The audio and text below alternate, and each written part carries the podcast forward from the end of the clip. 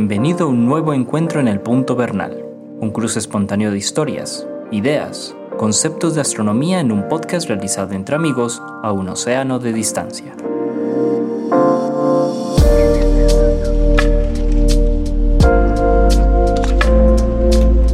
Hola Antonio, ¿cómo estás? Bien Jorge, muchas gracias. ¿Tú cómo estás? Todos muy bien por acá, Antonio, hermano. Por aquí, ¿cómo es que es? Disfrutando esta temporada de cometas. Pero bueno. Sí. ¿Cómo les ha ido a ustedes por allá? ¿Han podido ver el cometa o no? Bien, lo tenemos muy sobre la cabeza, pero es que está haciendo mucho frío ahora y entonces estamos esperando que a fin de mes bajen un poquito las temperaturas. Suban un poco las temperaturas y entonces poderlo observar como con más tranquilidad, que valga la pena la madrugada. Claro que sí. Y que no produzca, no le produzcan los problemas también de salud. Nadie tiene por qué. Yo he salido a montar en bicicleta por las mañanas a las 6:30 o 7 a 3 grados bajo cero. Entonces es muy como muy estresante y digo, no, tampoco.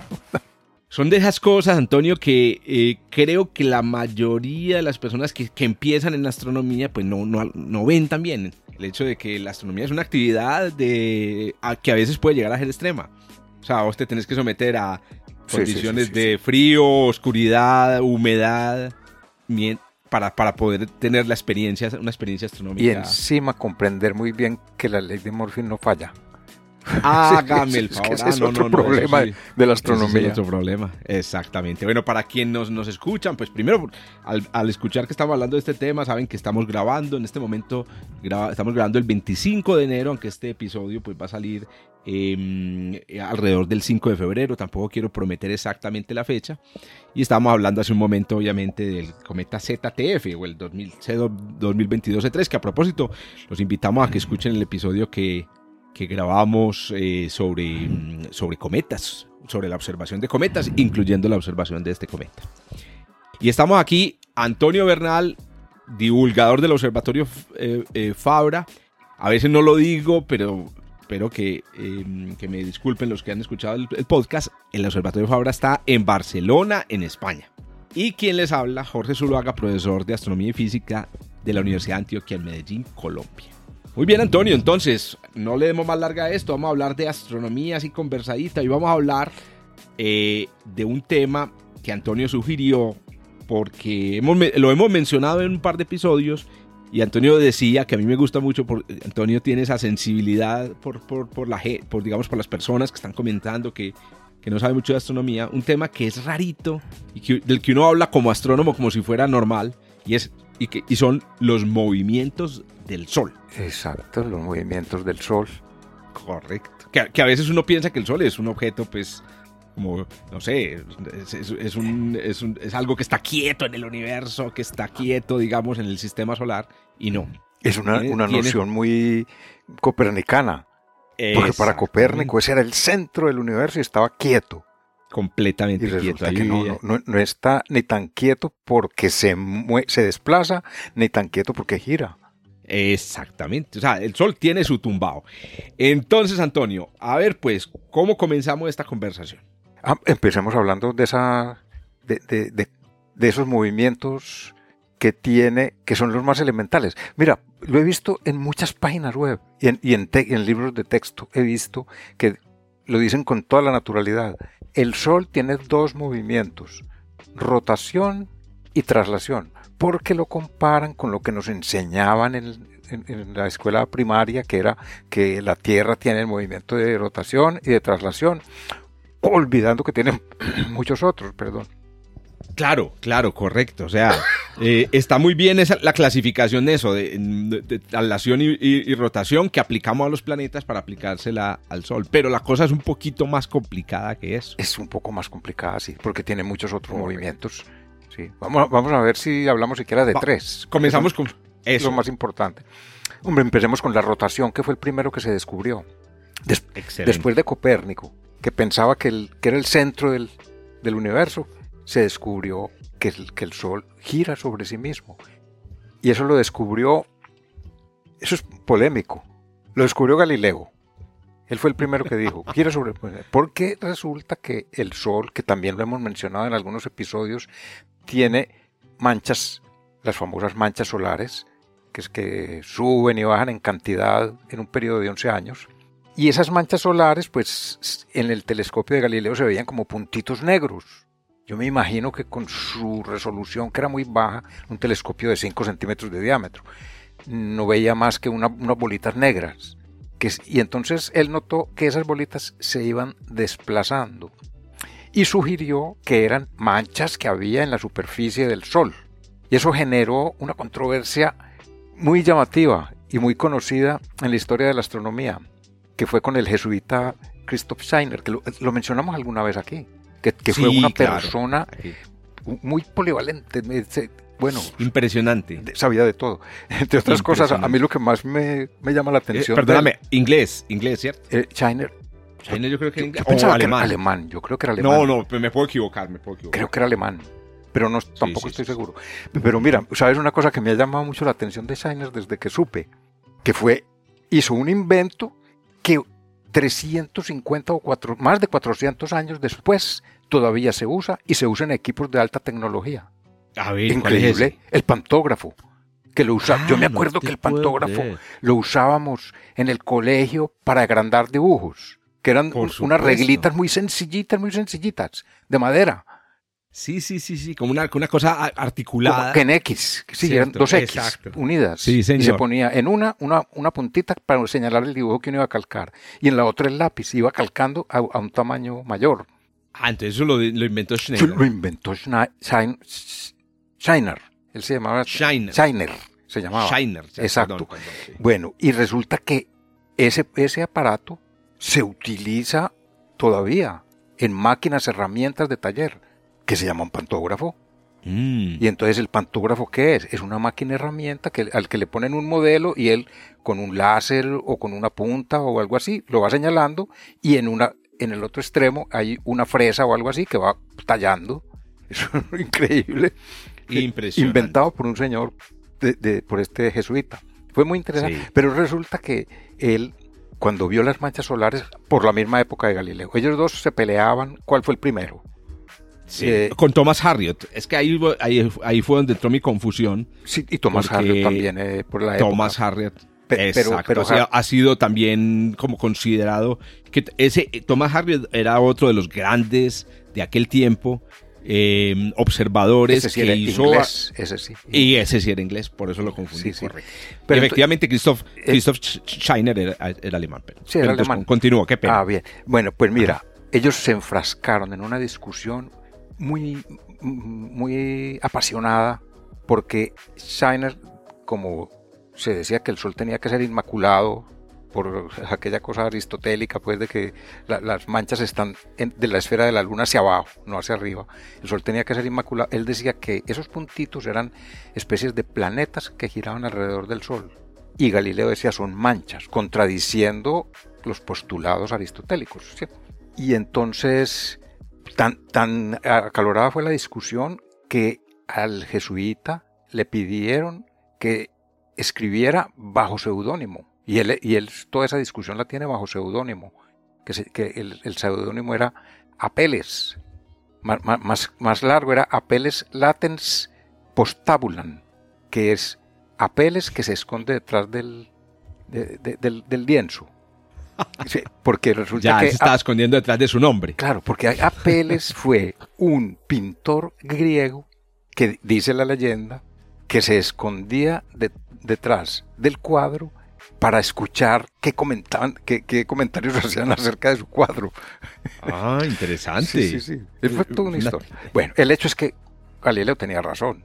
Las manchas son manchas que hay en la superficie del Sol, que alguna vez hablamos sobre su razón de ser. Simplemente son zonas de baja temperatura, baja entre comillas, más baja que el resto de la superficie, y esas manchas se van moviendo. Entonces, o sea, en la imagen que nosotros vemos de las manchas por el telescopio, se van moviendo, desplazando sobre el disco, desplazando, y entonces de ahí se dedujo que el Sol tiene una rotación sobre sí mismo. Y entonces esa rotación es algo muy poco inusual, digamos así, para un cuerpo celeste, porque no es una rotación igual en toda la superficie del Sol, sino que es más lenta en el ecuador del Sol y más rápida en los polos. Correcto. En el ecuador.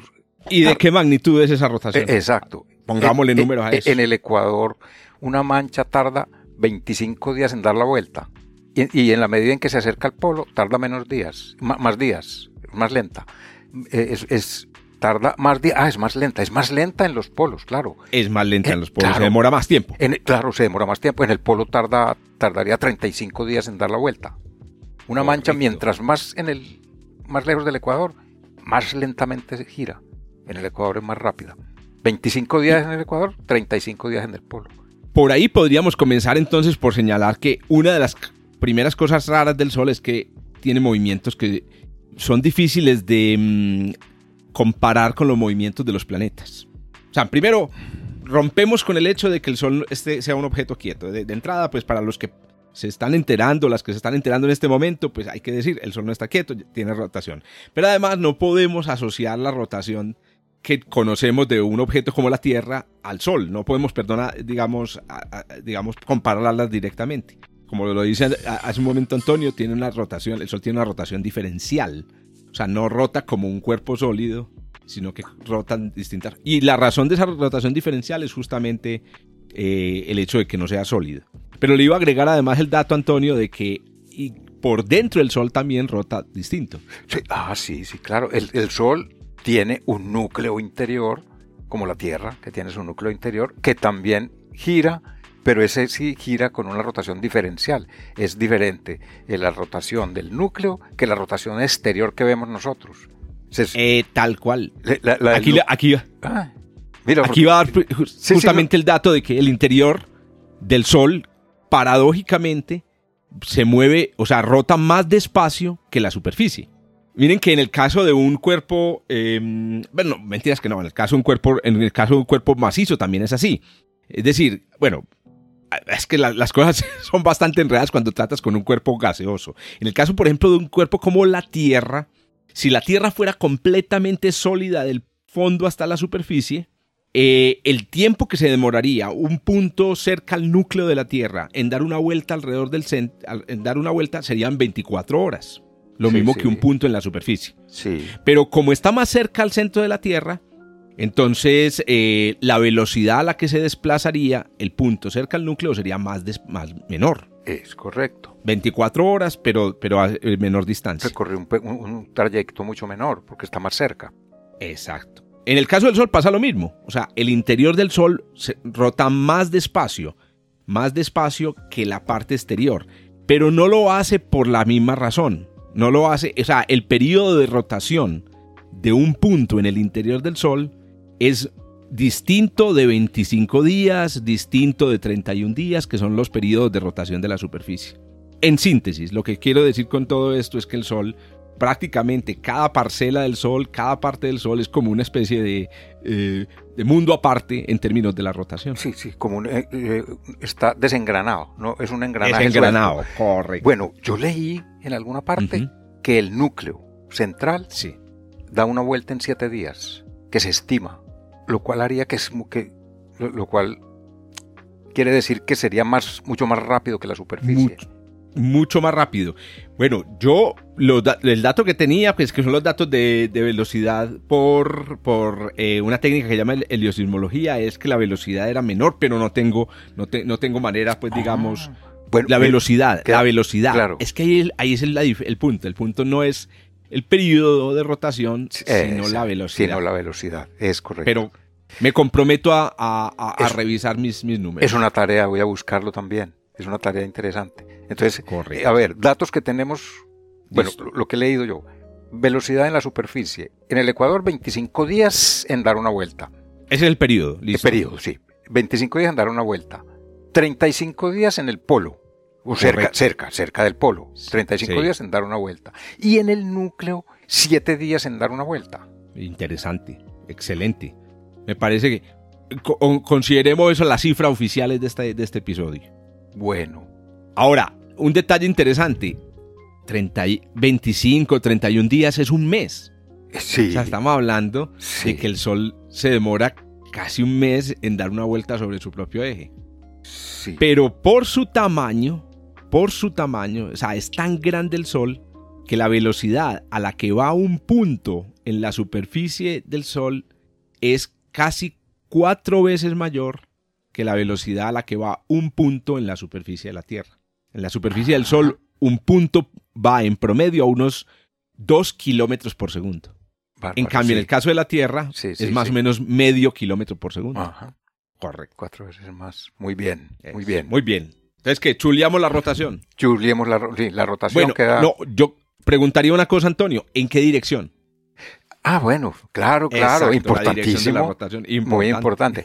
Mira, claro, gira en el mismo sentido en el que gira la Tierra alrededor del Sol, en el que gira la Tierra alrededor de su eje, en el que gira eso Júpiter es. Lo mismo, alrededor del Sol, alrededor de etcétera, etcétera, porque no hay sino 2 cuerpos grandes del sistema solar que giran en sentido contrario, pero no se trasladan en sentido contrario, se trasladan en sentido igual a la rotación del Sol, pero giran en sentido contrario, que son Venus y creo que el otro es Urano, si no estoy mal. Sí, pues, a casi Urano, porque Urano está como está casi perpendicular a la... 105 grados, es un poquito más que perpendicular y por lo tanto está girando al revés. Eso, y lo mismo Venus, realmente Venus... Ah, bueno, perdón, qué pena, la acabaste de decir. Es decir, Venus sí tiene una inclinación de su eje de rotación bien pronunciada. Sí. Ahora, hay una pregunta... Bueno, ¿y cuál es ese sentido? Ese sentido es el que llamamos en el sistema solar el sentido prógrado. Sí, correctamente. Que curiosamente es el sentido contrario a las manecillas del reloj. El contrario a las manecillas del reloj, porque es que depende de la referencia que tengamos. Si el norte lo ponemos hacia el polo norte terrestre, ese es un sentido, pero si el norte lo ponemos hacia el sur, sería otro sentido. Interesante. Esa cosa me parece importantísima y es que depende de dónde veamos la rotación del Sol. Sí. Entonces se supone que si vemos la rotación del Sol desde el norte, la rotación ocurre en el sentido contrario a las manecillas del reloj. Es que es la misma dirección de rotación de los planetas, excepto los que acabas de mencionar. Hay otra regla que utilizamos mucho en astronomía, pues en física, en matemáticas, que se llama la regla de la mano derecha, y es que si tú pones el dedo pulgar en dirección al norte, los dedos de tu mano derecha se enrollan en la dirección... En que giran los planetas. En las que giran los planetas. En que gira el Sol alrededor de su eje. Exacto. Sí. Y esta regla me parece muy útil, ¿sabes para qué? Para que quienes hacen observación con telescopios o con binoculares, obviamente con la debida protección, es importante recordar que no se puede observar el Sol a través de instrumentos, pueden saber la dirección en la que rotan las manchas utilizando su mano. Y es que si tú ves el Sol en el cielo o en una imagen y pones el dedo pulgar en la dirección del norte de la imagen, se supone que la rotación debe ocurrir en dirección de las manecillas, en dirección de tus dedos. Entonces aquí yo me estoy imaginando en Colombia, en Medellín, que estamos cerca del Ecuador, voy a ver saliendo el sol por el oriente, ¿cierto? Veo el sol saliendo por el oriente, aquí me estoy imaginando pues el sol, pongo el dedo pulgar hacia el norte, y entonces lo que sucede es que yo debería ver las manchas solares que salen por el limbo occidental del sol y desaparecen por el limbo oriental. ¿Cierto? Por el limbo hacia el occidente, ¿cierto? Y desaparecen por el limbo oriental, según esta convención. Ahora, no es fácil porque resulta que cuando miras por un telescopio se invierten las direcciones. Y eso puede llegar a ser verdaderamente jodida la determinación. Porque hay telescopios que no invierten en los dos sentidos, sino en uno. Bueno, ya se complica un poquito. Ya el poseedor del telescopio conocerá las propiedades de su propio instrumento. Correcto, pero el dedo de la mano derecha puede ayudar por lo menos en la observación visual y... Bueno. Muy bien, Antonio. Bueno, mira, antes de abandonar la rotación... Claro que sí. Podemos mencionar por lo menos... Creo que alguna vez lo dijimos, pero vale la pena repetirlo. Porque es ese fenómeno de que todos los planetas giran en el mismo sentido, el Sol gira en ese mismo sentido, que hay 2 excepciones, pero que hay un sentido dominante. ¿A qué se debe? Muy buena pregunta, correcto. Sí. Entonces... ¿Cuál es tu respuesta a esa pregunta? Mi respuesta es que eso se debe a la conservación del momento mecánico, porque todos, el Sol y los planetas y los satélites y asteroides y cometas, nacieron de una nube de gas y polvo que tenía un giro, y entonces ese giro se conserva, eso no va a frenar súbitamente y devolverse. Ese giro se conserva. Sí. Al condensarse en planetas y tal, ellos conservan un sentido de rotación, el mismo que traía la nube. Yo lo llamo la prueba de paternidad del sistema solar. Es decir, el ADN del sistema solar. Así como cuando tú examinas el ADN de un árbol y examinas, voy a utilizar el ejemplo de Carl Sagan en Cosmos, y examinas el ADN de una persona y tienen similitudes, lo que indica que nacieron de lo mismo, que vienen de los mismos antepasados. Al observar la rotación del Sol, la de Júpiter, como tú lo estás diciendo, y ver que coinciden, indican que fueron formados en lo mismo. Que también eso rompe un poco con las cosmogonías de muchas culturas de la Tierra, en donde los cuerpos eran formados como por separado. No tenían, pues, digamos, una relación necesariamente, una conexión de origen. ¿Cierto? Los dioses habían sido creados por un lado, mientras que los humanos y la Tierra por otro. En este caso, el hecho de que el Sol comparta la misma rotación de la Tierra significa que nacimos en la misma nube, como tú señalas. Bueno. Muy bien, Antonio. Chuleado, pues, la rotación. Habría muchas otras cosas de la rotación aquí se me... Ah, no, una última cosa que sí quería mencionar. Que es tu especialidad. Y me imagino que tú sabes la respuesta. Y además, no sé si la pusiste en estos días en una píldora. ¿Por qué la rotación de las cosas en el sistema solar va en el sentido contrario a las manecillas del reloj? O mejor, ¿a qué se debe el sentido de las manecillas del reloj? ¿Cuál es el origen del sentido de las manecillas del reloj? Ah, ya entramos al ámbito de los relojes de sol casi. Exactamente. Sí. Entonces no sé si tú nos puedes, así como un detalle rápido, contarnos por qué las manecillas de los relojes del sol se mueven en la dirección en la que se mueven. De las manecillas de los relojes se mueven en el sentido. Se mueven en ese sentido. Es que es muy curioso, porque en los relojes de sol se mueven al revés. En un reloj de sol vertical, el sol, a ver, me lo estoy imaginando, sale por el este y se oculta por el oeste, con lo cual la rotación de las manecillas es contraria a la manecilla del reloj. No, piénsalo bien. La sombra se mueve en la dirección de las manecillas del reloj.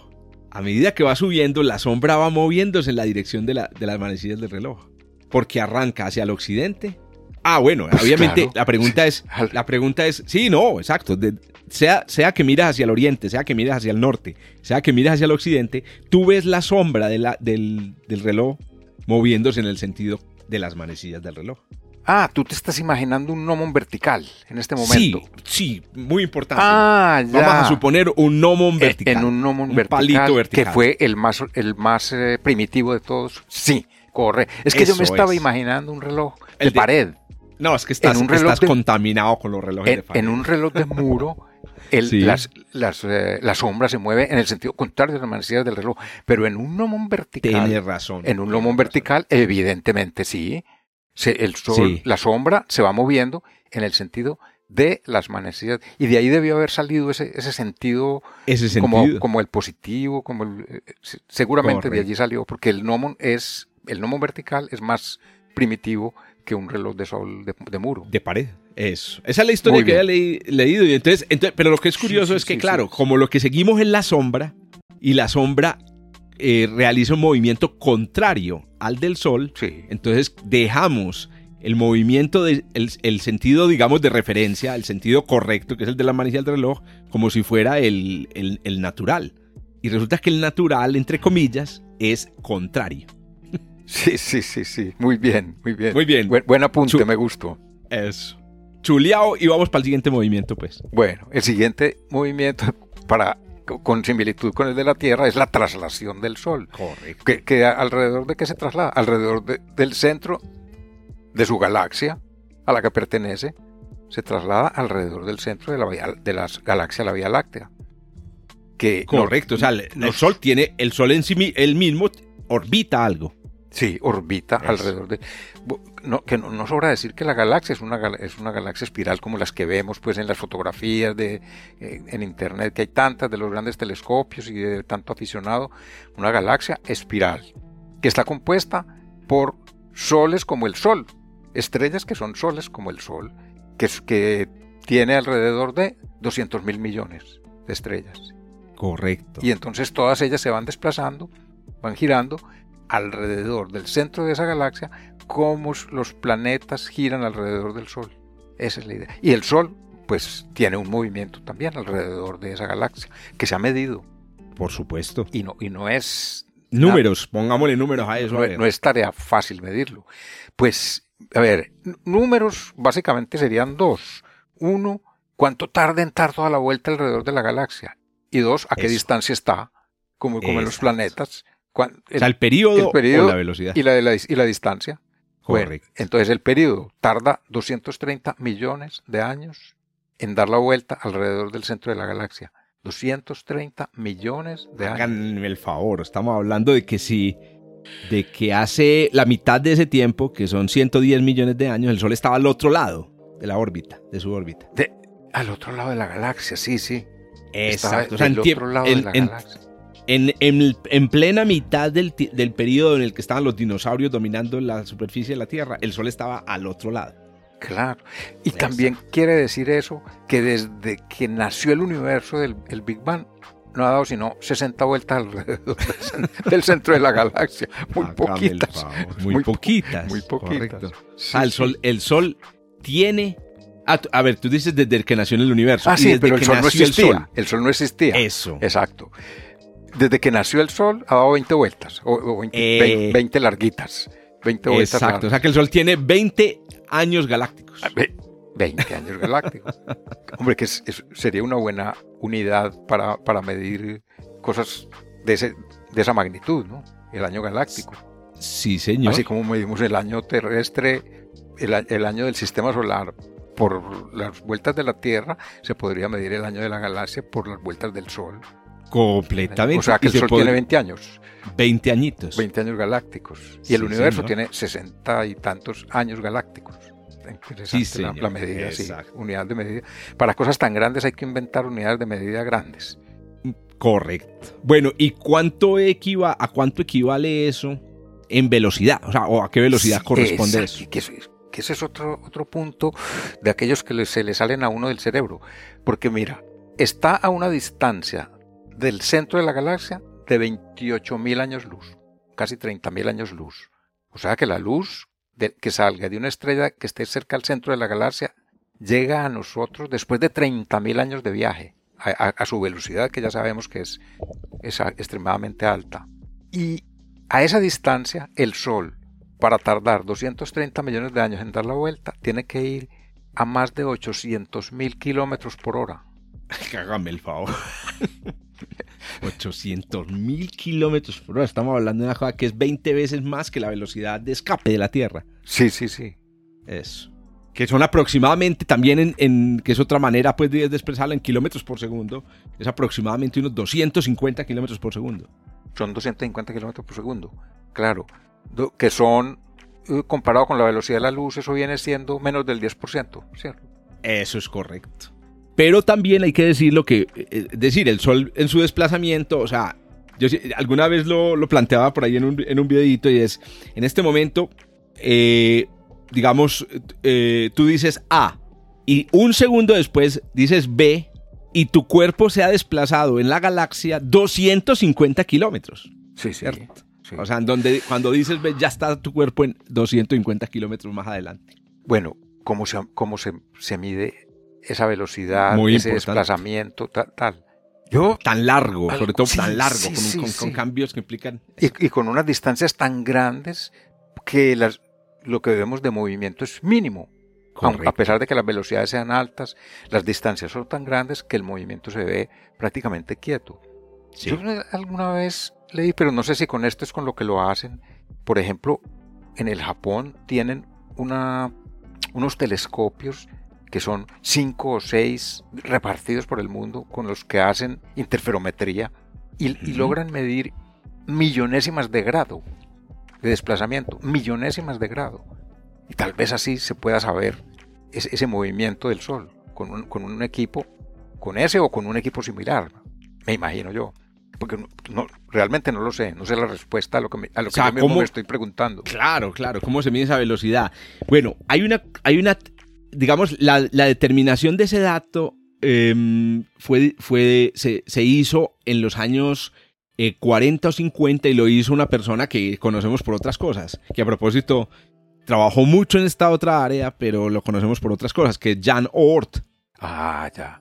Jan Oort, sí. Que es este famoso noruego, así, astrónomo de holandés. Ah. Holandés, sí, él es holandés, que lo conocemos por la nube de Oort. Sí. Pero Jan Oort es uno de los grandes del estudio de la dinámica, o sea, del movimiento de las estrellas en la galaxia. Lo que Jan Oort hizo fue que demostró que es posible, midiendo la velocidad con la que se mueven las estrellas cercanas al Sol, y que se puede medir con espectros, porque esas estrellas se acercan y se alejan de nosotros, especialmente con espectros. Pero también se pueden medir, así como tú lo mencionas, midiendo pequeños cambios en la posición de las estrellas. Y midiendo el movimiento de las estrellas vecinas, pero tienes que agregarle a eso modelos. O sea, no se puede hacer únicamente con observaciones. Tienes que agregar un modelo de la galaxia.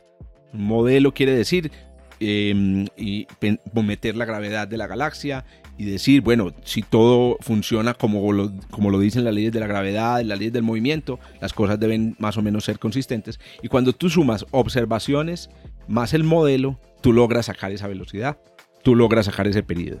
Pero ciertamente no es una cosa sencilla, como tú lo decías. Sí. Ni es una cosa que uno pueda decir, vamos a sentarnos y les voy a explicar cómo lo hacen en su casa. Sí. Pero también indica que son cifras muy difíciles de medir, muy difíciles de explicar, pero no son sacadas de una chistera.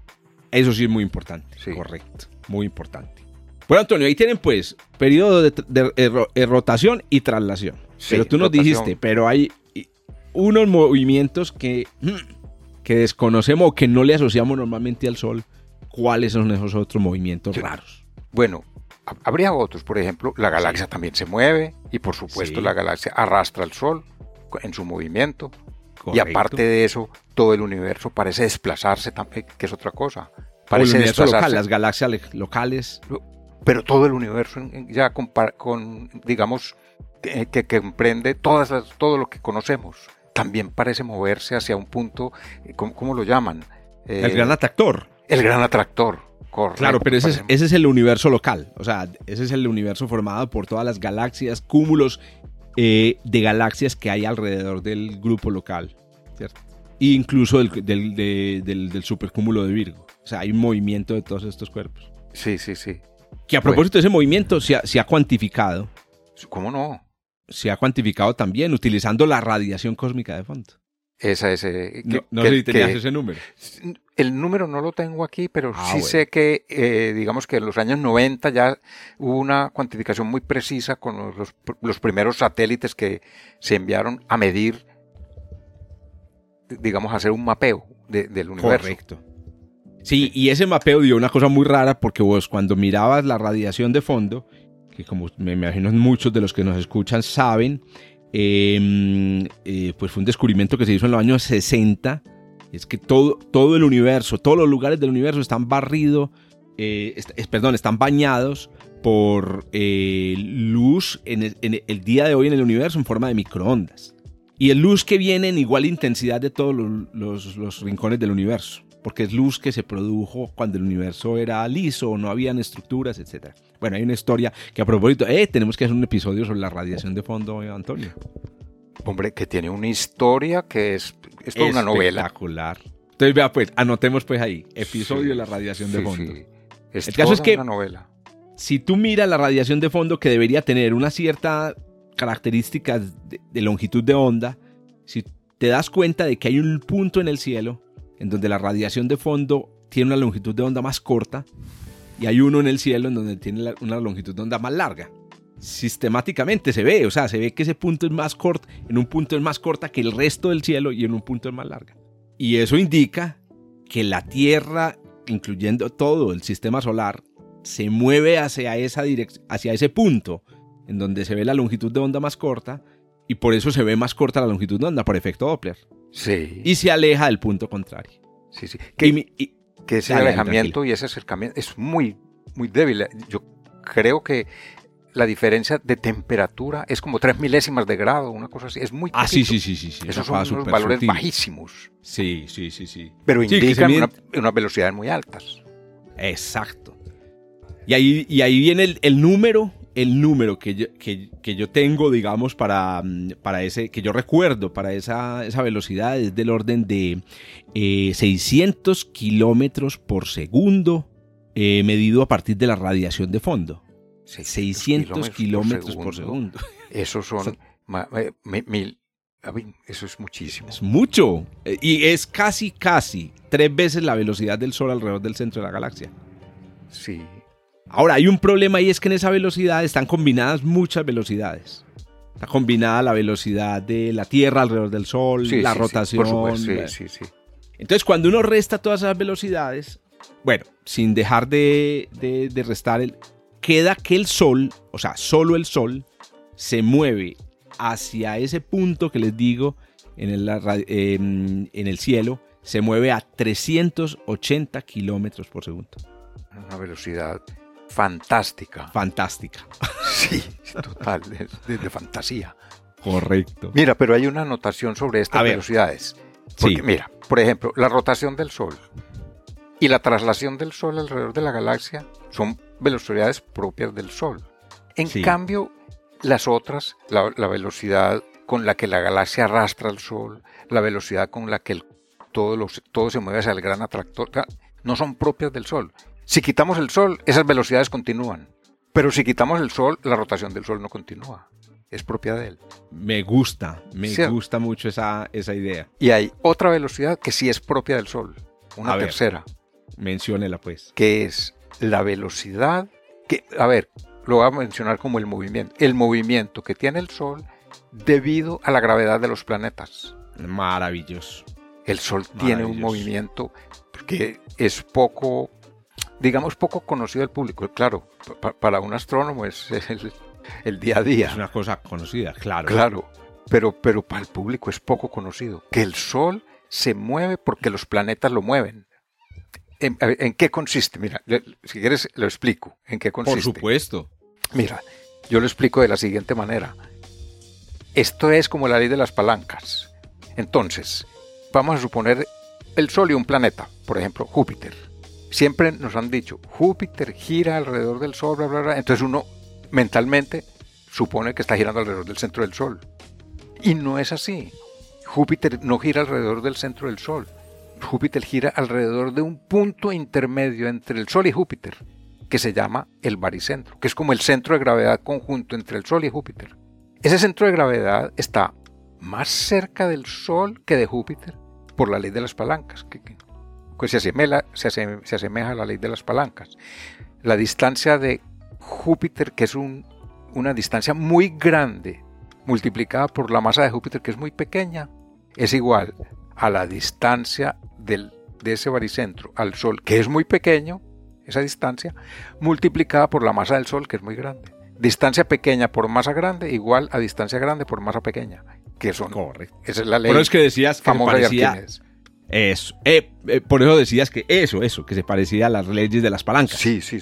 Uh-huh. Entonces, ¿qué pasa? Que ese baricentro, por ejemplo, el del Sol y Júpiter, está en un punto intermedio que queda fuera del Sol, porque Júpiter está muy lejos, o sea que tiene mucha palanca y es grande, uh-huh, tiene una masa apreciable. Entonces, claro, separa mucho ese centro del centro del Sol y queda por fuera de la superficie del Sol. En cambio, la Tierra... Voy a dar el dato. Discúlpame, Antonio.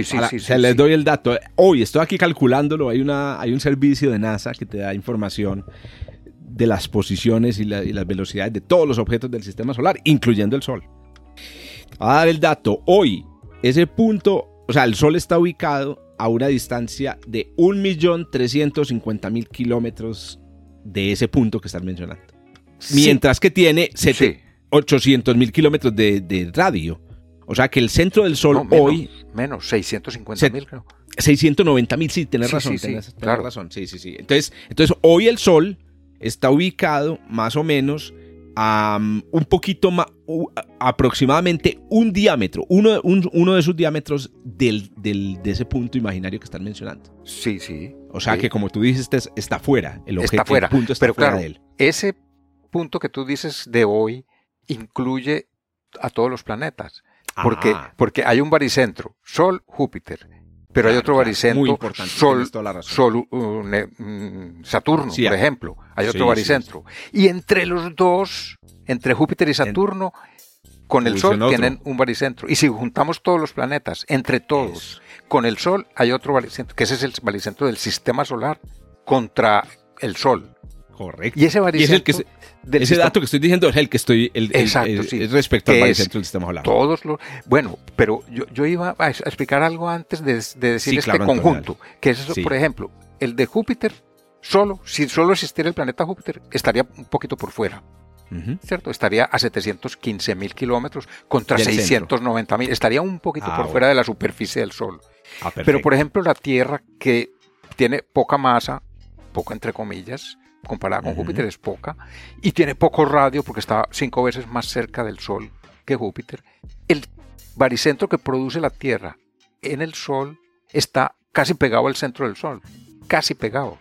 Queda a 450 kilómetros. Hágame el favor. Es nada, ahí mismo está. Y así, todos los planetas tienen su propio baricentro. Y entre todos esos baricentros se puede hacer una sumatoria y nos da uno. Entonces, ¿qué quiere decir? Que uno que es variable, porque depende de la posición. Si yo tengo, por ejemplo, todos los planetas de un mismo lado, entonces en la balanza tengo a un lado todos los planetas y a un lado el Sol solo. Pero si tengo los planetas distribuidos, tendré a un lado de ese punto algunos planetas y al otro lado el Sol más otros planetas. ¿Eso se traduce en qué? Se traduce en que la distancia de ese baricentro al Sol va cambiando. Correcto. Con lo cual el Sol está haciendo una órbita que no es la simple órbita elíptica que hacen los planetas, no, sino que es una curva que depende de las posiciones relativas de los planetas. Una curva muy curiosa y digamos que tiene una fórmula matemática, claro. Exacto, pero no se describe con una de las clásicas formas de la geometría. En absoluto. Ni siquiera es una espiral, porque unas veces entra y otras veces sale. Sí. Es una espiral. Y entonces, ese punto que tú dijiste de 1,000,000 y pico de kilómetros, es el en el que está hoy. Y te doy un dato. A ver. Hasta el año 2100 es el punto, estamos en el punto más alejado del centro del Sol. El Sol está en el punto más alejado del baricentro. Sí. Hasta el año 2100. Justamente porque ahora en el 2100. En el año 23. No te puedo creer. O sea, estamos realmente... no te puedo creer. O sea, está en punto más alejado. Está en su vamos a llamarlo así, apobaricentro. Sí, apobaricentro. Claro. Es el apobaricentro, el punto más alejado. Eso hace una curva que yo la escribí por ahí un artículo en la revista Astronomía, que es una curva bastante, como la llamaríamos, medio amorfa, ¿cierto? Sí. Muy amorfa. Y es justamente en el año 23, desde el año 2011 hasta el año 2100, es el punto más alejado. Estamos por esa época.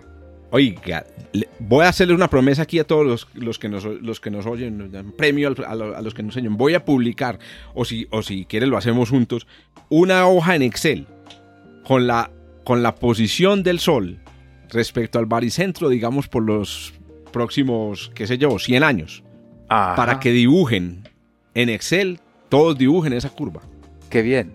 ¿Te parece? Sí, publicamos y ahí dejamos el enlace Me parece buenísimo. Aquí lo dejamos en el texto que acompaña este episodio. Si quieres hacemos el trabajo en conjunto, yo te paso lo que tengo porque yo lo hice pero no me acuerdo cómo lo hice. Es que tal como yo empecé en Basic hace muchos años y esto lo publiqué yo en la revista que se llamaba Astronomía Colombiana en el año 82, 83 y entonces era un programa en Basic. Y yo creo que para el artículo de la revista Astronomía lo pasé en Excel. Voy a buscar qué tengo y te lo envío y tú lo pules y lo presentas. Dale pues, porque yo tengo pues aquí la manera de generarlo de manera relativamente sencilla con este servicio de NASA. Ah, qué bien. Entonces lo vamos comparando las cosas que tenemos. Pero ahí les queda pues la promesa. Vamos a sacar. Muy bien. los puntos donde está el Sol. Ahora, hablemos de la velocidad, Antonio. Porque entonces, a ver, resumiendo, el Sol tiene un movimiento que es debido, yo lo voy a decir así, al bullying que le hacen los planetas. Sí, bueno, la comparación. Para utilizar pues una comparación que... Me gusta, sí, sí, sí. Los planetas le hacen bullying y entonces el Sol se balancea. Sí. Y la velocidad, Antonio, ¿tienes por ahí el datico? No tengo el dato de la velocidad, pero si ese movimiento lo vemos en el transcurso de mucho tiempo, observando el Sol desde lejos, vemos que el Sol tiene un bamboleo, ni más ni menos. Es un bamboleo alrededor de un punto. Exactamente. Y ese bamboleo nos delata. Nos delataría ante otros... Ante otra civilización por allá, de otra estrella que nos vea, dice, el Sol se bambolea. Tiene que haber planetas allí. Pues aquí te doy el dato, Antonio. A ver. La velocidad a la que se bambolea el Sol, pues como tú lo dijiste, como la trayectoria es bastante amorfa, y digamos, como irregular, más bien. Exacto. Pues no se puede dar una sola velocidad, como en el caso de la velocidad del Sol alrededor del centro de la galaxia. O sea, la velocidad es del orden de 12 metros por segundo, que es casualmente exactamente la misma velocidad del humano más rápido que ha nacido, que es el señor Usain Bolt. El señor Usain Bolt en su último récord de los 100 metros planos llegó a alcanzar la velocidad de 12 metros por segundo. Que eso hay que pensar en lo que significa eso. Claro, 12 metros por segundo. ¿En kilómetros por hora cuánto equivale? 43, en kilómetros por hora equivale a 44 kilómetros por hora. ¿Cómo puede un humano correr a 44 kilómetros? Hágame el favor. Eso es impresionante. Eso es impresionante. Piensen lo que es andar en un vehículo, puede ser una moto o una bicicleta, a 50 kilómetros, a casi 50 kilómetros por hora, eso es mucho. Eso es una barbaridad. Es que en una maratón creo que la velocidad escasamente superará los 20 o 25 kilómetros por hora. Y este individuo, Usain Bolt, bueno, no hay que decir que solamente él, también los que compiten con él, que llegan también cerca, y las mujeres que a milisegundos o a centisegundos. Pues el Sol se mueve alrededor del baricentro a la velocidad de Usain Bolt, pero es una estrella. Sí. O sea que esto es para hacernos una idea de que es un movimiento realmente muy lento. Pero ¿qué pasa? Hoy, con la tecnología que tenemos los humanos, la sensibilidad de detección de movimiento de una estrella ha llegado al nivel de 50 centímetros por segundo. O sea, los humanos, con los telescopios que tenemos hoy en la Tierra y con nuestra tecnología de civilización medio desarrollada, podemos detectar movimientos de hasta 50 centímetros por segundo. ¿Eso qué quiere decir? Que si vamos a irnos a el sistema de Próxima Centauri, sí, la estrella más cercana, correcto. Si allá hay una civilización extraterrestre que tiene como mínimo nuestra tecnología, pues esa civilización con toda seguridad si hace astronomía, tampoco sabemos si todas las civilizaciones les gusta hacer astronomía, si hace astronomía y tiene telescopios, ya saben que el Sol tiene planetas, como mínimo. Ya tienen muy claro que el Sol está acompañado por un sistema planetario. Ahora, lo que no sabemos es si tienen la tecnología para saber cuántos planetas son. Porque este movimiento es... Porque el movimiento es tan irregular. Si fuera un solo planeta, hasta sería fácil decir orbita a tanta periodo, a tanta velocidad, todo. Exacto. Pero cuando hay muchos planetas, entonces la cosa se vuelve confusa. Ahora, lo que yo apostaría, y si me llega aquí a escuchar algún habitante de Próxima Centauri que dijo, vea, esta puesta no era por ahí, pero yo apostaría que los habitantes de Próxima Centauri saben que existe Júpiter, como mínimo. Sí. Saben que de Júpiter saben su existencia. Yo ya no sé si los chiquiticos de ahí para abajo se pueden detectar. Hombre, mira, por decir alguna cosa, lo que Saturno produce, que es el segundo en producir, digamos, ese movimiento, es en kilómetros, o sea, el baricentro, Saturno, Sol, es 405 kilómetros, mientras que el de Júpiter Sol es 715, 405.000, quedaría dentro del Sol el baricentro. Correcto. El de Júpiter es 715.000, quedaría fuera del Sol. Y luego viene Neptuno, que es la mitad de Saturno. 231.000. Ya, ya. Entonces mira que son movimientos muy pequeños. Claro, combinados se notarían. Sí. Pero ahora estamos hablando de que tengan la misma tecnología que nosotros. El problema es que lo más seguro es que tengan una tecnología... Pues lo más seguro tampoco. Pero digamos que si son una civilización tecnológica pueden estar... Inclusive con que estén un poquito más avanzados que nosotros, ya tendrían la capacidad de detectar, digamos, nuestros planetas, nuestros planeticas. Sí. Oíste, y hay una novela de un autor chino que se llama El problema de los tres cuerpos, realmente es una saga, que habla sobre el hecho de que, pues voy a adelantarme aquí, perdón que les haga spoiler alert, de que efectivamente una civilización nos detectó y se pusieron en camino hacia nosotros. Y nos dimos cuenta. ¿Cuál es el problema? Que si en este momento los habitantes de Próxima Centauri emprendieran un camino hacia nosotros, incluso teniendo tecnología de viaje interestelar, se demorarían décadas en llegar. O siglos, tal vez. O siglos. Sí, claro. Sí, o siglos. Entonces, puede que ya vengan en camino. Muy bien, Antonio. Ve, a ver, un pequeño reto. Dale, reto. Plutón es pequeñito, ¿cierto? Mucho más pequeño que la Tierra. Es, digamos, menos de la mitad de Mercurio, pero está... muy lejos, a 5.000 millones, o sea que tiene una palanca muy grande, es pequeño y tiene una palanca muy grande. En cambio Mercurio es en diámetro casi más de 2 veces Plutón, pero tiene una palanca muy pequeña. ¿Cuál de los dos tiene un baricentro más cercano al centro del Sol? Ah, eso está buenísimo. ¿Cuál pensás? No, yo diría que con seguridad Plutón.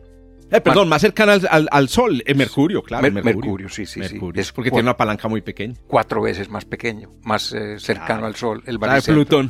Plutón está a 10 kilómetros del centro del Sol. Mercurio, a 10 kilómetros. Sí, sí. Y Plutón a 38. Y aún así no es muchísimo mayor, pero increíble. Sí, sí, son los dos del extremo corto. Y los dos del extremo largo serían Júpiter y Saturno. Correcto. Bueno, ahí lo tienen, hacemos un balance, entonces a ver, rotación alrededor de su propio eje, como tú dices, si el Sol no existe, ese movimiento no existe, entonces es un movimiento implícito del Sol. Es propio del Sol, sí. Después tenemos la traslación del Sol, la órbita, alrededor del centro de la galaxia. Que también es un movimiento propio del Sol. Correcto.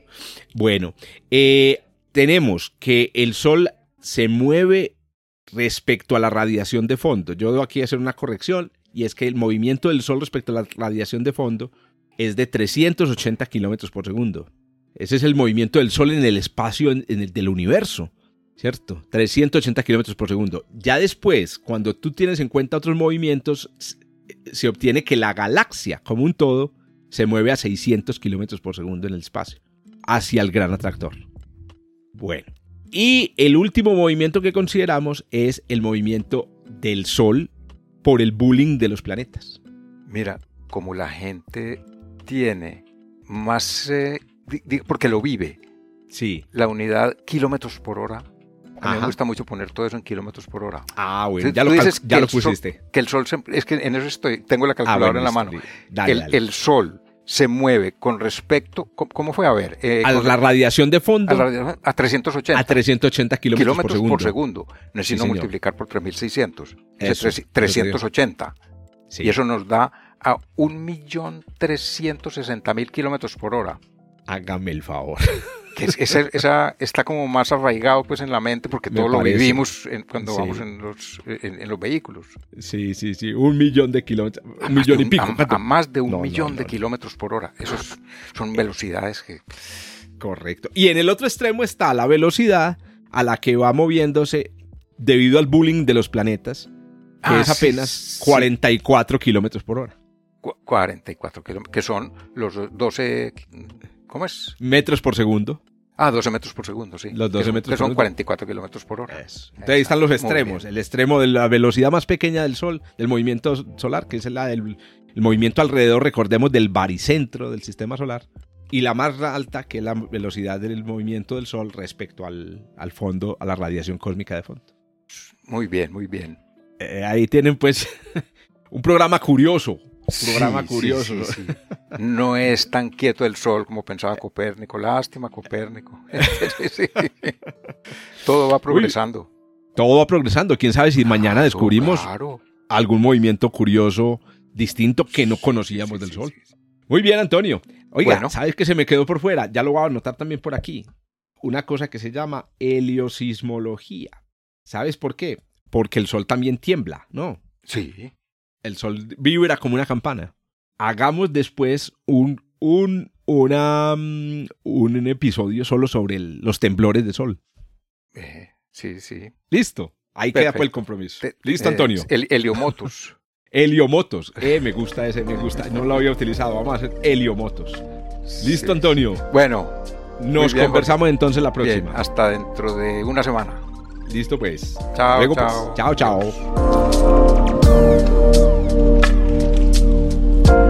Punto Bernal. Un podcast de astronomía realizado por Antonio Bernal, divulgador del Observatorio Fabra en Barcelona, y Jorge Zuluaga, profesor de astronomía de la Universidad de Antioquia en Medellín, Colombia. En la producción y edición, Joshua Giraldo, pregrado de astronomía de la Universidad de Antioquia. Hasta el próximo encuentro.